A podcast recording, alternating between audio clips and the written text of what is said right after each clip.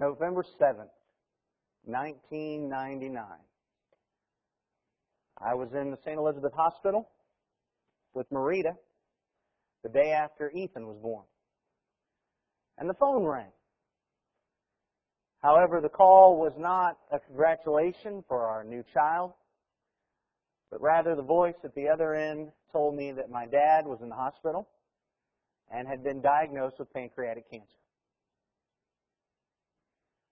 We were told that 5% of those diagnosed with pancreatic cancer live for two years, 2% live for five, the rest die within a year. I can't even imagine what it must be like to be the one sitting in the hospital bed being given a death sentence by a doctor. And yet, in our family, it's happening again.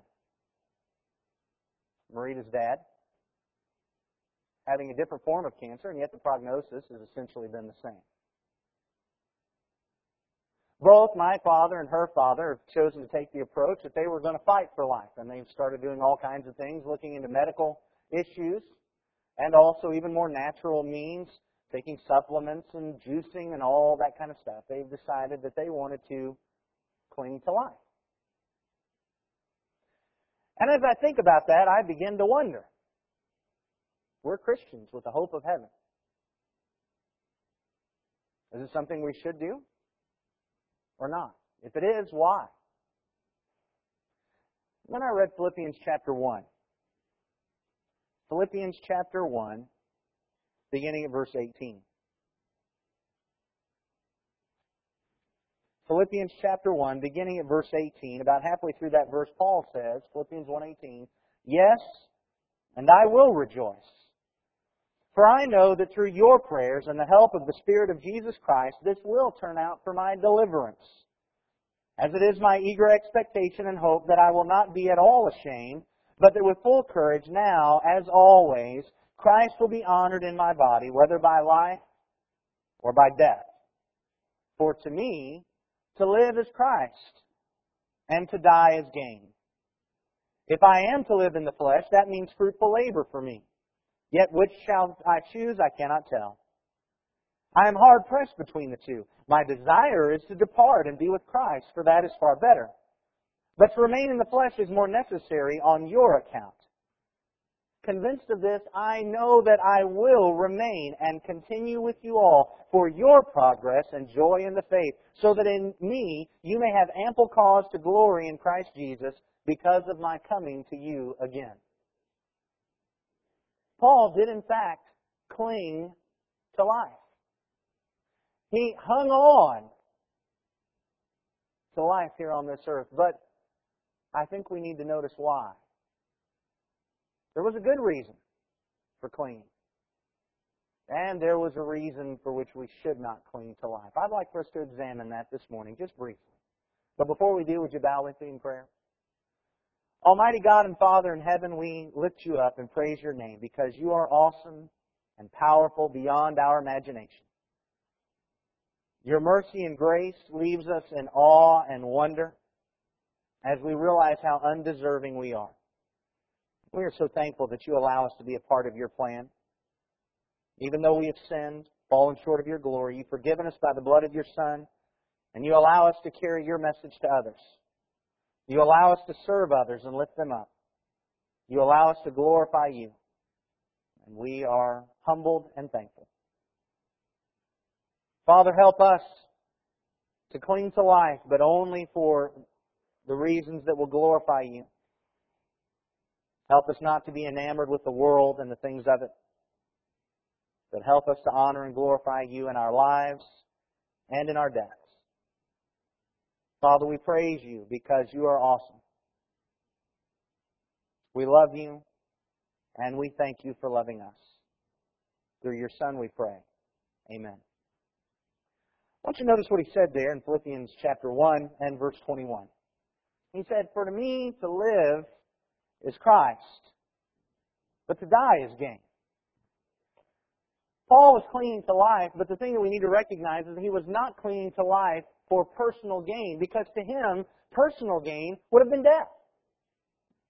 He says in verse 23, I am hard pressed between the two. My desire is to depart and be with Christ, for that is far better, far better for me, he's saying. You see, Paul was clinging to life, but he wasn't clinging to life because there were places that he wanted to go and people that he wanted to meet. Paul was not clinging to life because there were entertainments that he had yet to enjoy. Paul was not clinging to life because he was going to, to miss his family or his house or his savings account. Paul was not uh, Paul wasn't clinging to life for any of those reasons. In fact, he said as far as that goes, death would be better. Paul understood something. He recognized that there was something better reserved for him after death. 1 Peter chapter 1, beginning at verse 3 says, this is 1 Peter chapter 1, beginning at verse 3. Blessed be the God and Father of our Lord Jesus Christ. According to His great mercy, He has caused us to be born again to a living hope through the resurrection of Jesus Christ from the dead to an inheritance that is imperishable, undefiled, and unfading, kept in heaven for you, who by God's power are being guarded through faith for salvation ready to be revealed in the last time. He understood that he had an inheritance waiting for him, something undefiled, unfading, imperishable, something amazing, something better than this life. Romans chapter 8 and verse 18. Paul there himself said, Romans 8 and verse 18, For I consider the sufferings of this present time are not worth comparing with the glory that is to be revealed to us. And Paul had suffered. Paul had been beaten. Paul had been in prison. And he said, something is coming that's better than all that, that makes it all worth it. See, Paul recognized if he remained in this life, it was going to be continued trial, continued temptation, continued struggles, continued persecutions, continued problems. But if he left this life, it was going to be peace. Just as Jesus' story of Lazarus and the rich man said in Luke chapter 16 and verse 22, the poor man died and was carried by the angels to Abraham's side. Guys, just look at life and all that we have to put up with here. And imagine how glorious it'll be to be comforted in Abraham's bosom. And Paul saw that. Because of that, he didn't cling to life for personal gain. It's not wrong to cling to life. It's good to cling to life, but, but let's not cling to life because of our personal gain. Let's not cling to life because we fear death. Death wasn't the mystery hereafter to Paul. Paul knew it was coming because he believed God. And he believed that Jesus had died for his sins. So we can cling to life, but, but let's not do it for personal gain. Because of all the things we're afraid we'll miss out on down here if we were to die. I want you to notice that there in that same verse in Philippians 1 and verse 21, he said, For to me, uh, to live is Christ. You see what he's saying? He clung to life to further the cause of Jesus Christ. He didn't cling to life for his own personal gain. He clung to life for Christ's gain. It's interesting, if you look at the Psalms repeatedly at times, you'll see psalmists that are crying out because they believe they're at the point of death. And as they cry out to God, they don't say, God, please save me because I just don't want to die. They didn't say, God, please save me because, well, I haven't got to see this or I haven't got to do that repeatedly it said, God, please deliver me. Because if I die, who's going to praise you? Look in Psalm 6. Psalm 6. The sixth Psalm, verse 4 and 5, David says, Turn, O Lord, deliver my life. Save me for the sake of your steadfast love.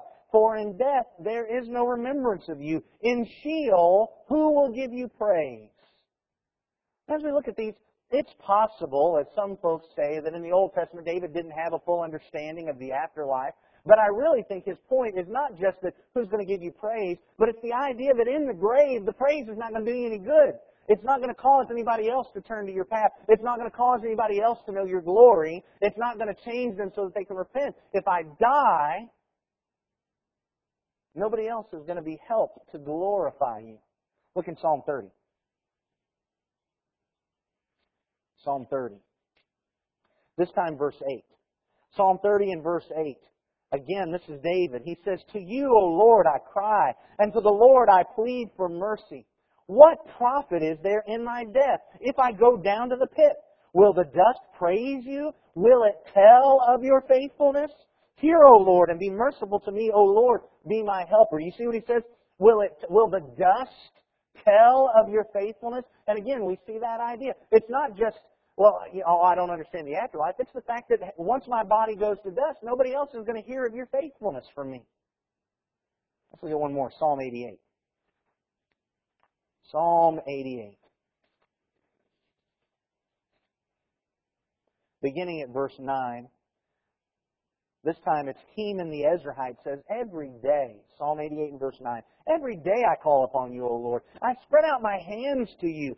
Do you work wonders for the dead? Do the departed rise up to praise you? Is your steadfast love declared in the grave, or your faithfulness in Abaddon Are your wonders known in the darkness, or your righteousness in the land of forgetfulness? Once again, he says, I'm clinging to life, because if you let me go down to the pit, who's going to be able to hear from me about your faithfulness and your wonderful love? All three of these Psalms, they're clinging to life, but why?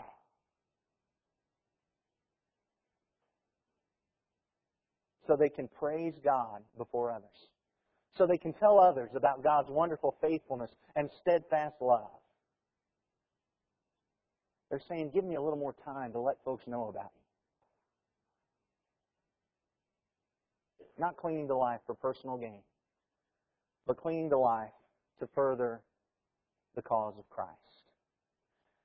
But then as we look again in Philippians chapter 1, we see another side of Paul's desire to live. He says in verse 24, But to remain in the flesh is more necessary on your account.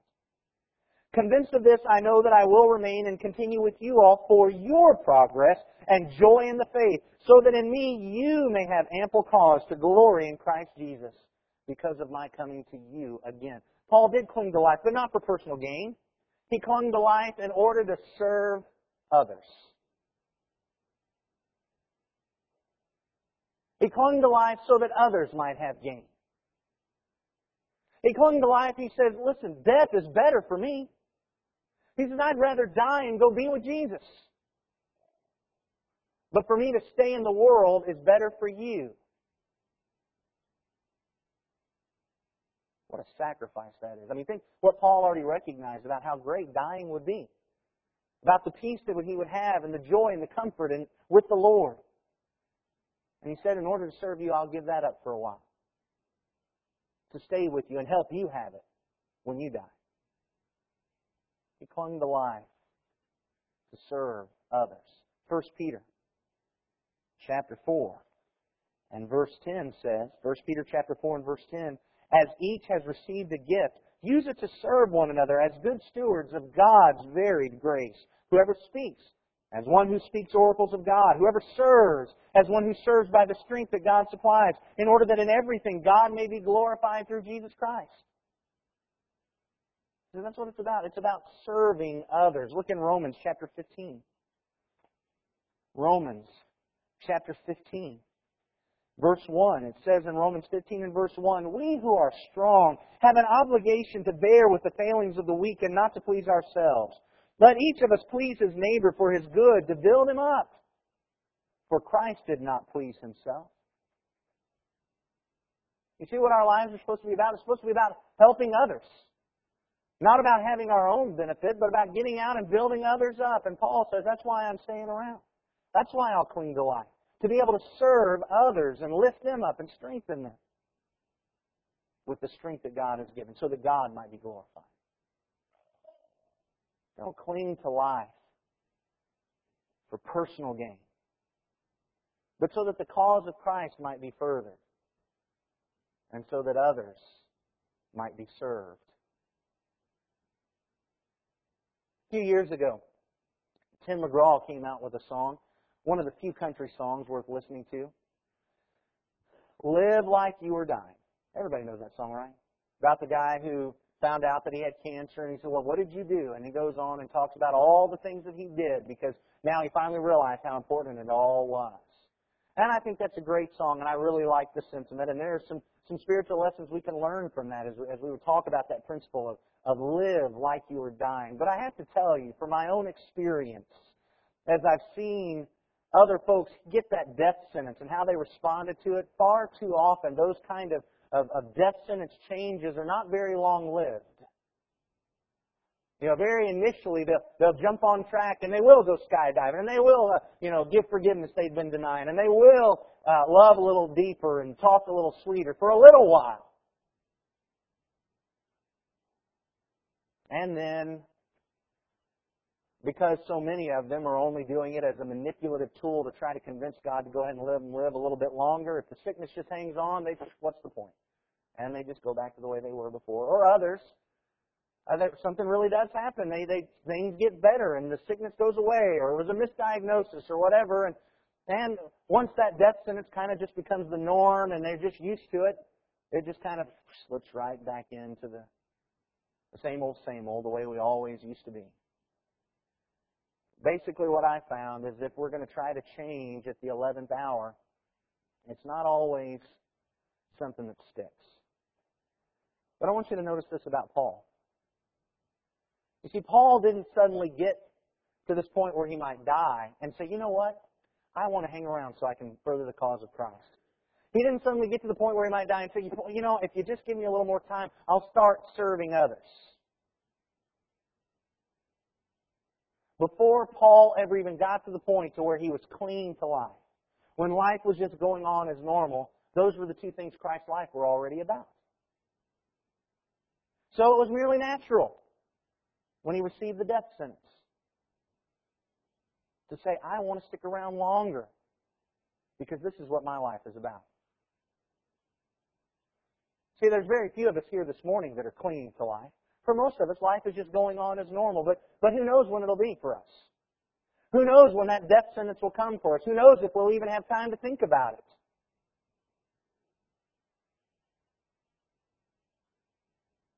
But in those moments,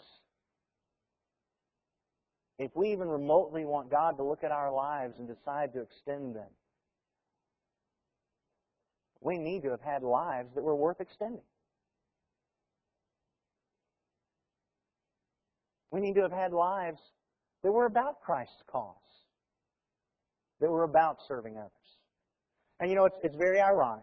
It's almost a paradox. The reality is, when we have that right attitude at that point, if God decided not to extend our lives, it wouldn't bother us. At least not for ourselves. And that's kind of the interesting thing. We cling to life as though death is the worst thing that could possibly happen. But not for faithful Christians. In fact, Revelation chapter 14 and verse 13 says, Revelation chapter 14 and verse 13. I heard a voice from heaven saying, Write this. Blessed are the dead who die in the Lord from now on. Blessed indeed, says the Spirit, that they may rest from their labors, for their deeds follow them. Let's look forward to that rest. But before that rest is going to be anything to us, we have to be laboring now. Cling to life. Cling to it. Hang on to it. But please don't do it for your own personal gain. Do it for the cause of Christ. Do it for the others that are around us who need strength and help. And then when we finally hit that moment where we can no longer cling to life, we'll be ready to rest from our labors.